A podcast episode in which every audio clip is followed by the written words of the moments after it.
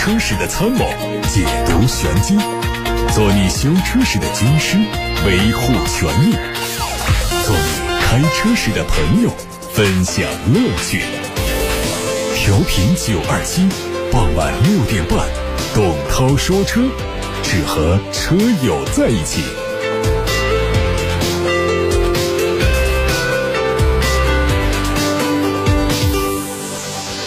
大家晚上好，我是董涛，欢迎在六点半到七点半听董涛说车直播。关于汽车消费维权的投诉，关于选车用车的提问，现在可以打电话或者是发微信过来，零二七八六八六六六六六，楚天交广呼叫中心的热线照常开通。董涛说车微信公众号后台可以图文留言。先看新闻，今天的头条跟车险有关。中国银保监会最近发布了关于实施车险综合改革的指导意见，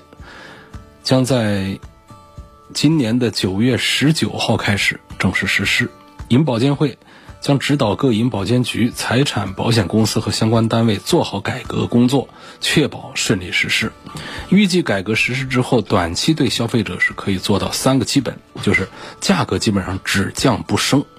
保障基本上只增不减，服务基本上是。只优不差，届时消费者将真真切切地感受到改革的红利。一是交强险的责任限额大幅度的提升，有责总责任限额从十二万二提升到二十万元；二是商车险的保险责任更加的全面；第三是商车险的产品更加丰富；第四是商车险的价格。更加科学合理，五是车险产品市场化水平更高，六是无赔款优待系数进一步优化。奔驰官方刚刚发布了全新一代梅赛德斯奔驰 S 级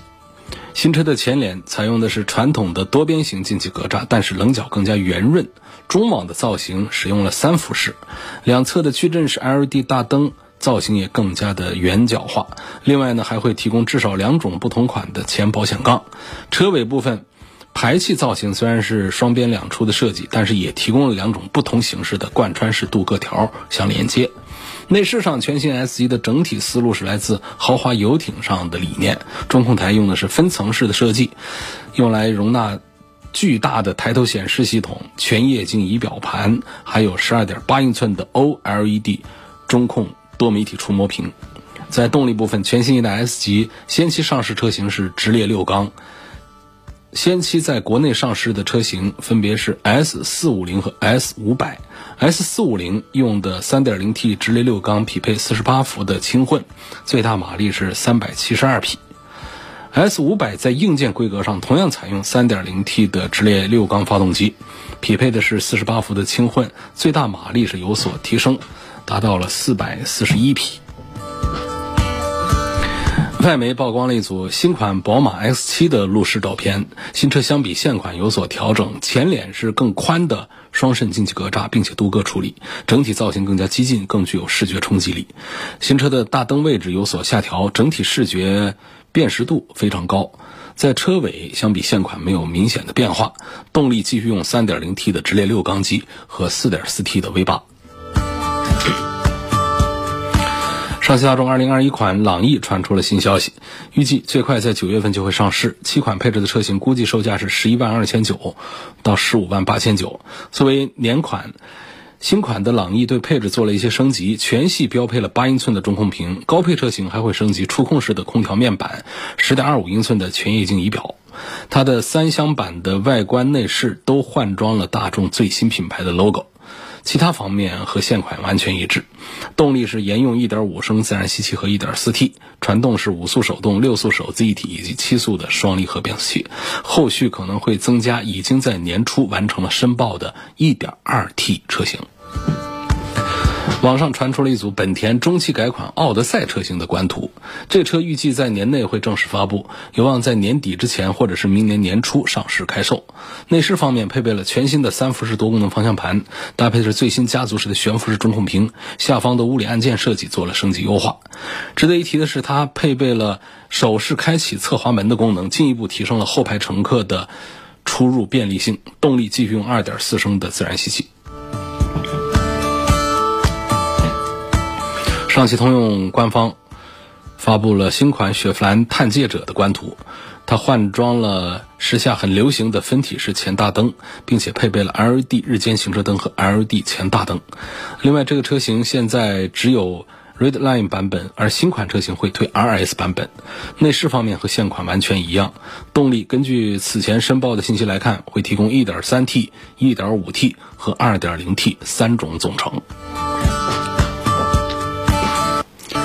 日前，魏发布了坦克三百的底盘技术细节。它基于坦克魏平台进行打造，采用的是非承载式的车身结构。它还会配备前中后三把差速锁、坦克转弯和蠕行模式。另外呢，厂家还公开了新车的内饰细节，会提供硬派越野的风格，大面积的方直轮廓线条非常有特色。圆形的空调出风口和圆形的功能旋钮提升了视觉质感。二零二一款的 CS 七五 Plus 会在九月五号上市，它延续现款的造型，主要是配色做调整，新增了原子灰。在动力方面，提供的是一点五 T 和二点零 T 两种动力。现代的全新途胜内饰图在海外社交媒体平台上曝光，它计划九月十四号在美国做全球首发，国内市场估计是明年迎来换代。内饰方面配的是全新时代索纳塔的四辐式多功能方向盘，同时还换了更大尺寸的斜面的中控屏。它的设计和奔驰全新 S 级大屏保持非常高的相似度。动力继续用 1.6T 和2.0升的自然吸气发动机，未来还会推出48伏轻混车型。最后是关于吉利，吉利官方传出消息。一款新车会在九月份的北京车展上首发亮相，四季度呢会正式上市。它保留了大量的概念车的设计元素，整体造型比目前在售的车型更加高端豪华。同时，外观还应用了运动包围、导流槽、溜背式的设计和贯穿式的尾灯。内饰方面非常简洁，整体风格主打深色调。配置方面用的是悬浮式的液晶触控屏，还有机械式的空调按键、电子换挡以及老板键。动力是和沃尔沃 S60 相同的 2.0T 发动机。好，各位正在听到的是晚上六点半到七点半中直播的董涛说车节目，我是董涛，节目正在直播，欢迎大家把汽车消费维权的投诉，把选车用车的疑问。发送到直播间来，我们一起探讨。直播间的热线电话正在开通，零二七八六八六六六六六，还有董涛说车的微信公众号，也可以图文留言。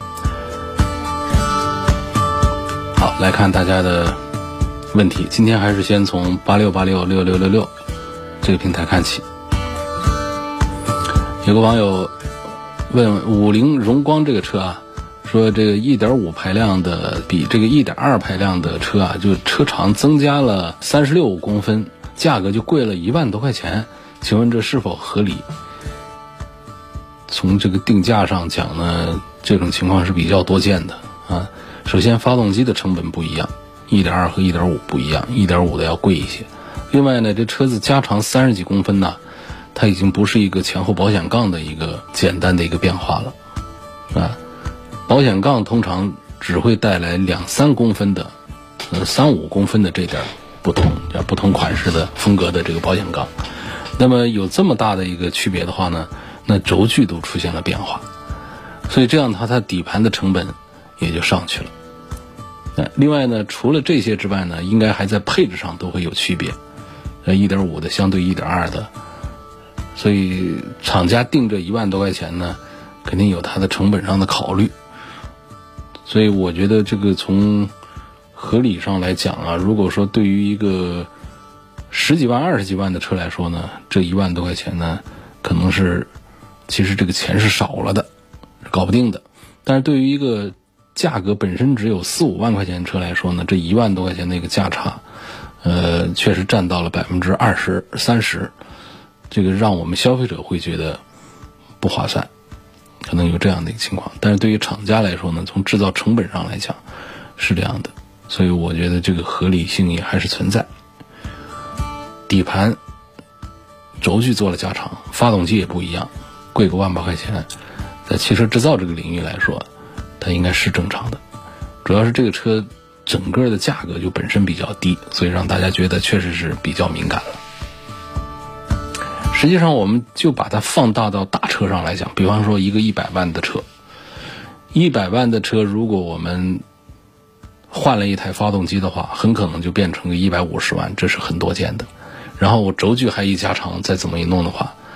所以这个百分之二三十的价差，它是很自然的、很正常的。我们的很多车的跨度啊，远远大于百分之二三十的价差。你看有的车，像有一些 D 级豪华车，它的起价七八十万，它的顶配可以干到两百万上去，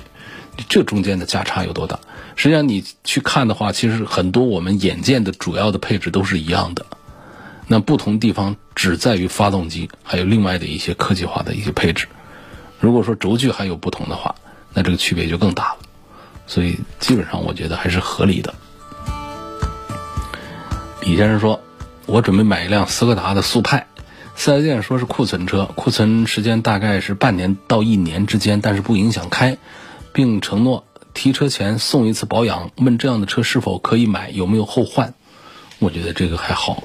半年到一年呢，是库存车，但是你只要不是那种两年啊、一年多的，甚至两三年的，我们基本上就把它当新车，这个问题不太大，而且他还给你这个送一次保养，我觉得差不多可以。现在其实我们想买到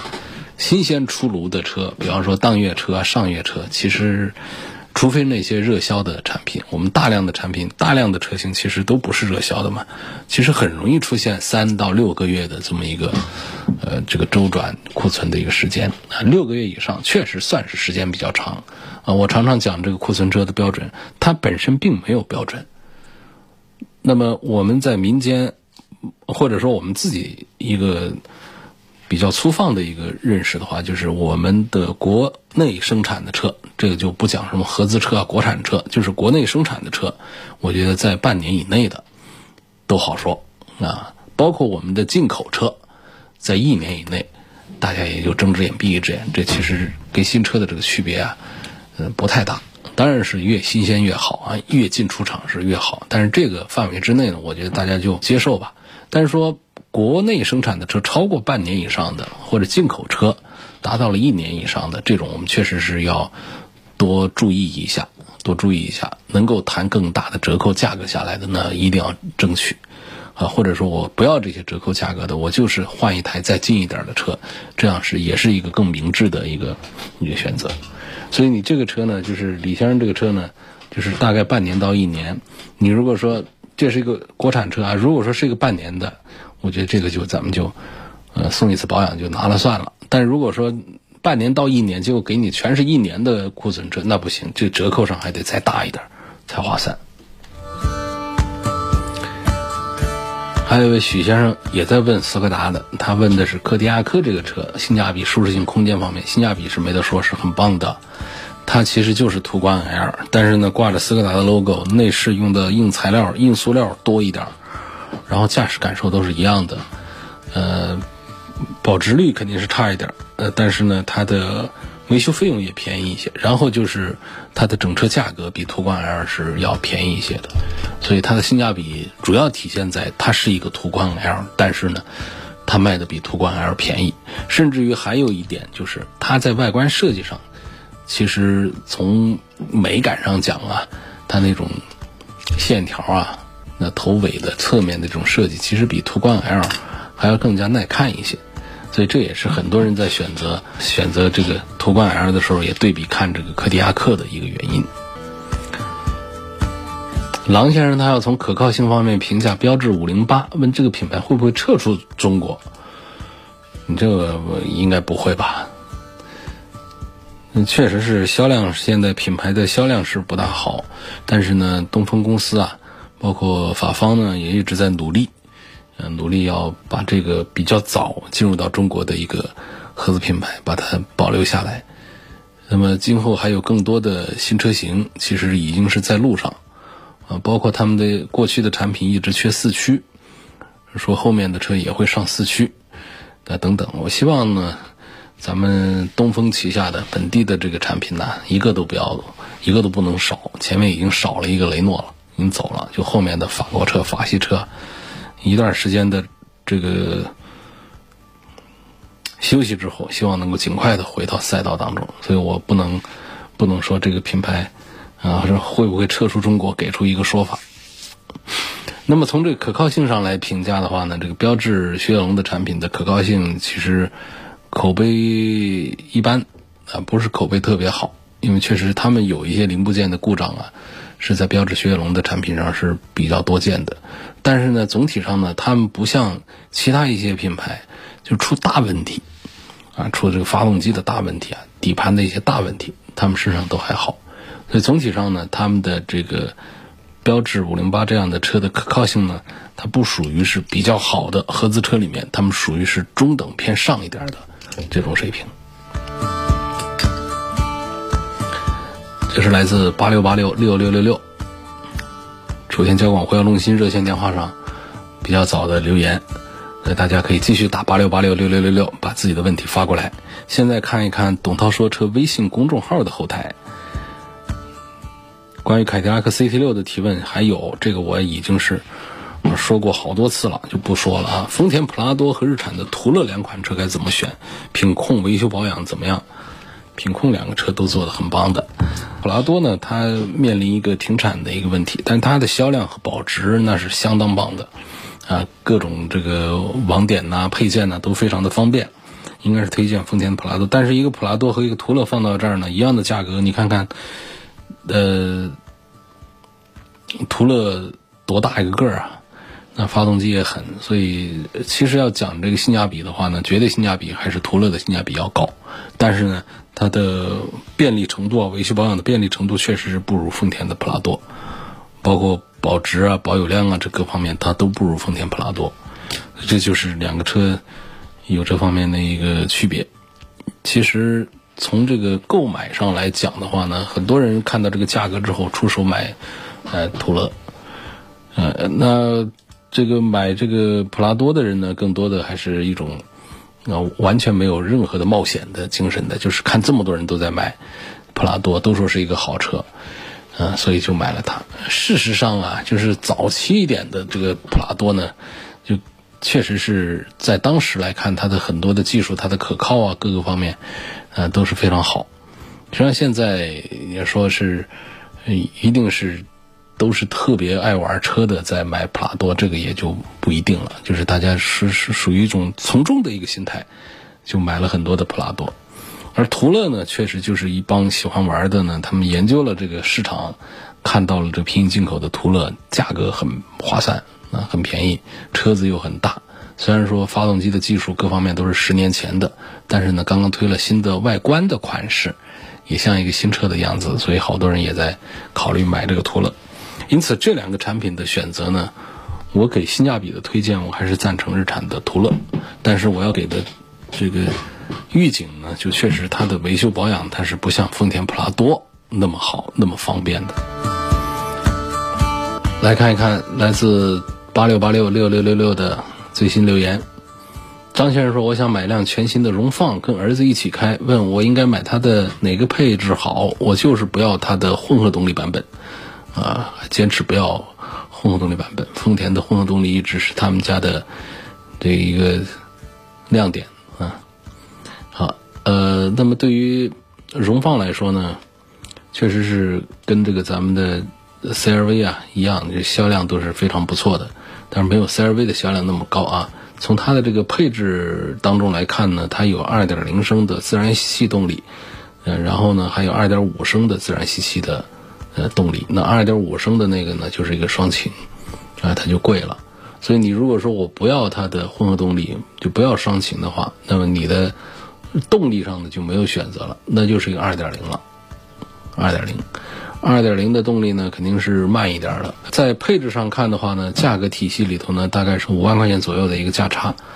那基础的配置上都是接近的，安全配置啊都做得很全。因为在荣放上，它有一点它不像别的品牌，它就是把包括车道偏离啊、车道保持啊、主动刹车啊这几样，现在还算是算高配的这个东西啊，它在荣放上是从高到低配全是一样看待的，嗯，一个待遇，这个就还很不错。然后呢，像天窗这些东西，让我认为不重要的天窗、皮座椅这些东西，它也都是呃，它做了一些简化。那低配的就没有天窗。然后用的是织物的座椅，但是呢，像 LED 灯这个东西呢，它都是都带的，包括中间的这个大屏，我讲新四样啊，这几样东西，它都是大部分的车型上的都有，所以我给一个建议的话呢，就是干脆啊，买它一个最低配，挺划算的。最低配呢，它相对于高配，刚才讲这个安全配置都是一样的。区别在哪儿呢？就比方说中间没有一块大屏，就没有一块大屏。其实像这样的销量比较大的车的话，我们在汽配城是可以解决它的。然后就是 LED 灯也都有，然后没有天窗，没有就没有嘛。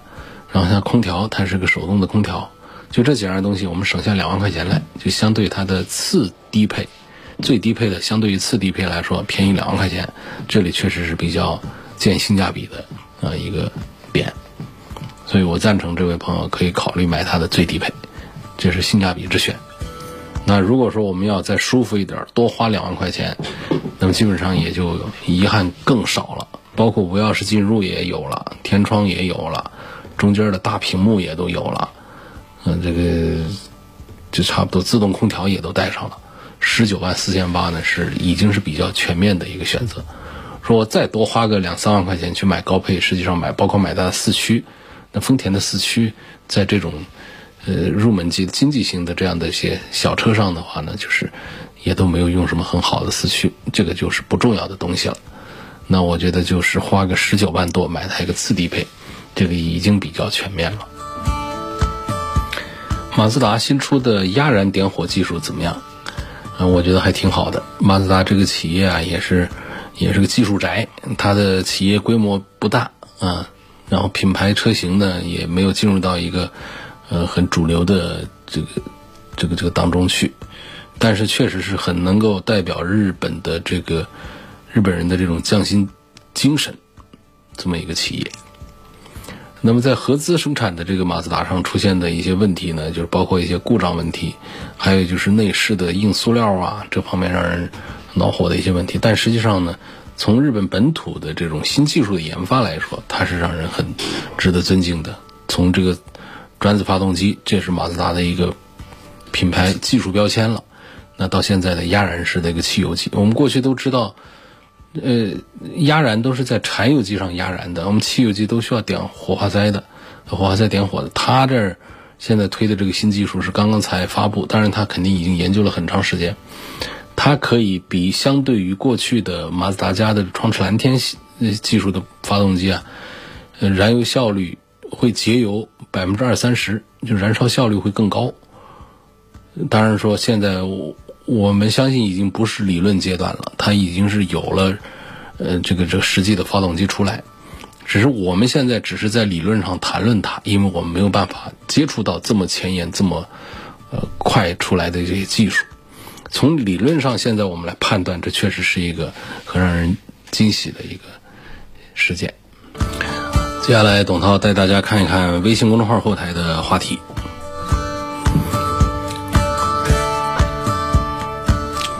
有网友问：一七款的哈弗 H 二开空调的时候啊，怠速方向盘抖，当时换过发动机机脚有所改善，目前又抖。看网上说刷 ECU 提高怠速转速能够改善。问四 S 店说没有这一项服务，问哈弗能不能刷 ECU，另外刹车减速之后呢，再加油门加速，低速的时候有顿挫感，问这是个什么原因？四 S 店呢，任何一个四 S 店通常都不会帮大家来，呃，这个刷机，刷机一般都是外面的这个这个维修厂啊、改装厂啊他们玩的一些东西，所以这是第一个基本基本点。关于这个哈弗 H 二这个产品呢，你说这个完善性各方面呢，也就是作为一个十万块钱以内的产品呢，可能是就是这样啊。因为它配的这个双离合变速箱的一个原因，可能在你说的这个减速之后再加速啊，呃，有顿挫感，应该是跟这个变速箱的一些设定有关系，但不一定是就代表是它的一个故障，可能它就是这样的一个习性。嗯，关于这个抖动的这个事儿啊，呃，如果当时换发动机的机脚有所改善的话，现在又抖的话，那估计这个机脚啊，现在是不是又坏掉了？那得重新再换就行。我不赞成通过刷 ECU 提高怠速转速来解决这个问题。我不赞成这样做，因为刷这个 ECU 啊，你在外面刷它还是有风险的。另外呢，刷 ECU 啊，主要还是现在那些就是像这个大众车呀、奔驰、宝马、奥迪呀这些产品呢，他们喜欢玩多一些。是外面的刷的这个软件的各方面做的更加的完善一些，像哈弗这样的车的刷这个 ECU 软件，我认为应该是很少人在研究它，所以不太赞成刷它的 ECU。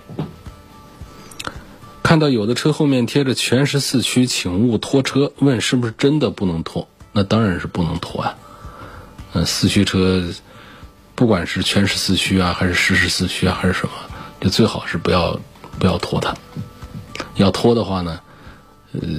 也也得把这个轮子啊底下装滑轮，尽量的不要这样。就是肯定的一句说法，就是全时四驱的确是不可以随便拖车，因为它的前后桥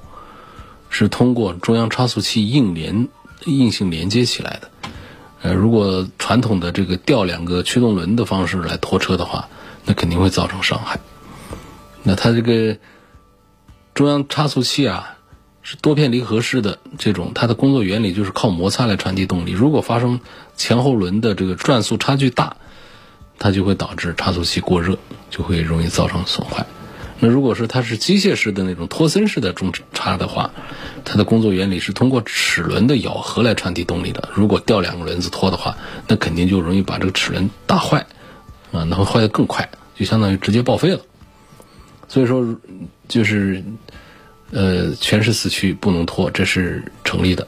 那么是不是说，那咱们就可以随便瞎停车？我们警察、交警就拿你就没办法？现在有的是办法，嗯，有整车把你吊装起来的，用吊车给你吊起来，放到这个拖车上去。还有就是把你的两个轮子架起来，另两个轮子呢给你上滑板、上滑轮，那这个也可以避免对你车辆的伤害伤害。它还是可以把你车板弄走啊，所以这个传统的方式不能拖，但是稍微变通一下，它还是有办法，既不破坏车辆，把你的车也可以带离现场的。那所以这是另外呢，就是这这是说的一种啊，就是在这个我们这个这个路面上啊强行脱离，还有一些情况，比方说我们车啊在外面呃出现了故障。我们这车需要牵引，这种情况下也是提醒，就是要注意。全时四驱的车是不能长时间或者是超过二十公里的这个时速下来做牵引的。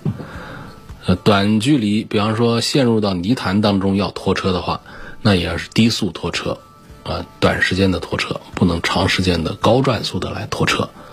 你不管哪一组轮子，嗯，它都会因为。这个另外一组轮子跟地面的摩擦滚动而旋转起来，从而会产生一个力，带动被架起来的轮子。那强行拖超过了刚才说的这样的速度和距离的一个时间的一个限制的话，那就是呃直接的结果就是打坏差速器，啊差速器干磨，速度快，距离长，后果可想而知。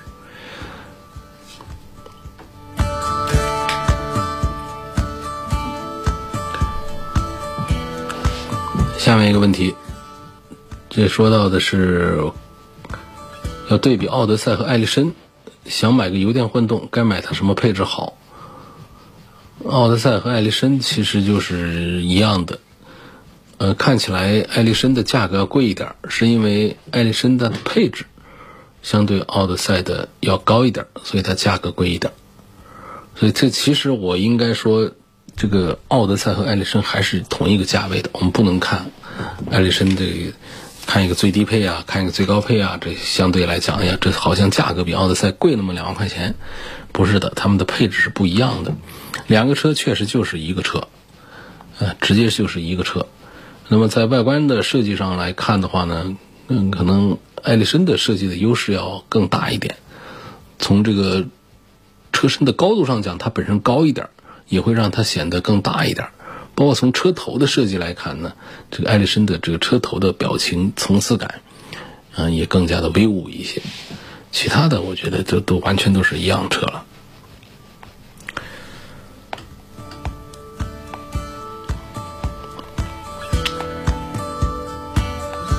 下面一个问题说，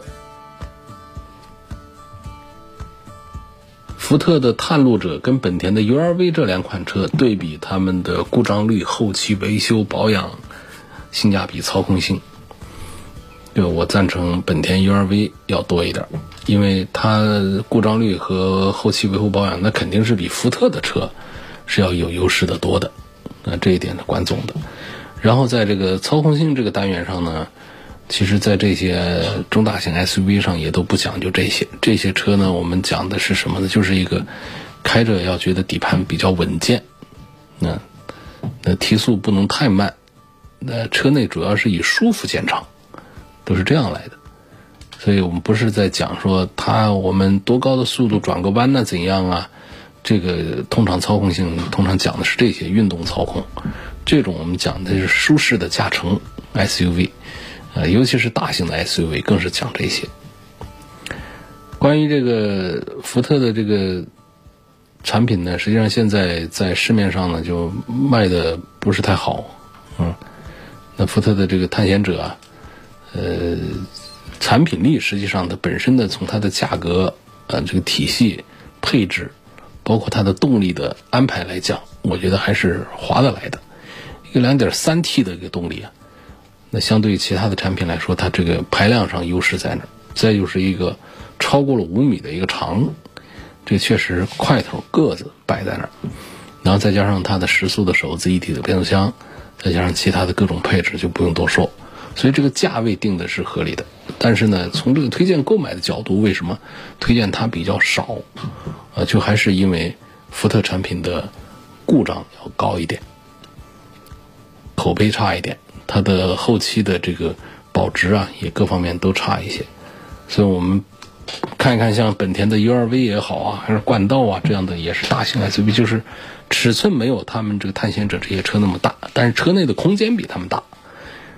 然后故障率低，后期的维护也便宜也方便，各种优势都在那儿。包括说本田车，它实实际上在这个底盘表现、操控性这方面也都不差。福特是比较擅长做操控、做底盘的，但是呢，在它的口碑面前，在质量啊各方面一些缺点的面前，那些呢也就慢慢的都被大家遗忘。所以福特现在的这个境遇比较差呢，一个是产品呃来的慢，尤其前几年来的慢，现在是开始在提速；二个就是它的社会上的质量口碑啊，确实是不大好。李先生说：“我目前看中了宝马三二五的耀夜版，嗯，但是我很纠结啊，这价格我加个几万块钱就能买个五系了，问我该怎么选？那我肯定赞成应该买个五系啊，嗯，这是嗯一步到位的一个一个做法了，也不说一一步到位吧，就是相对三系来说呢，可能开着开着呢会显小了，我希望上一个五系，但是开个五系之后呢。”你大概你只会嫌档次低了，我要上个七系了。其实呢，从它的使用来说呢，应该是基本上对于我们工薪阶层来说的话，它就算是一步到了位了，一个五系这样的。那么像这个三系的，你要看这个三二五的价格，确实就上到了四十万上去了。嗯，三十好几万，办下来就是得得接近四十万，三十几万。那么现在的这个五系呢，确实是价格优势也是很不错的。但是五系现在卖的是比较好，啊，五系现在的设定的价格是四十二万都起步，所以你加个几万块钱买一个哪怕是最低配的五系，那确实是比三系，嗯，看起来要有意思的多。三系啊，它还是一个定位的问题，就是它给的人群还是年轻的朋友们。很多人年轻的时候，他希望开一款更运动一点的、年轻时尚一点的车，像耀夜版就更加符合你加个几万块钱买个五系呢，它更像一个中年人开的车。所以他们还是在定位上的一个区别，也不能仅仅的像对比一个车型当中的高低配一样的来讨论他们俩之间的这个性价比关系。好，今天就到这儿，感谢收听董涛说车。错过收听，可以通过董涛说车的全媒体平台找到往期的重播音频，包括微信公众号、微博啊、蜻蜓啊、喜马拉雅，还有微信小程序梧桐车话呀等等。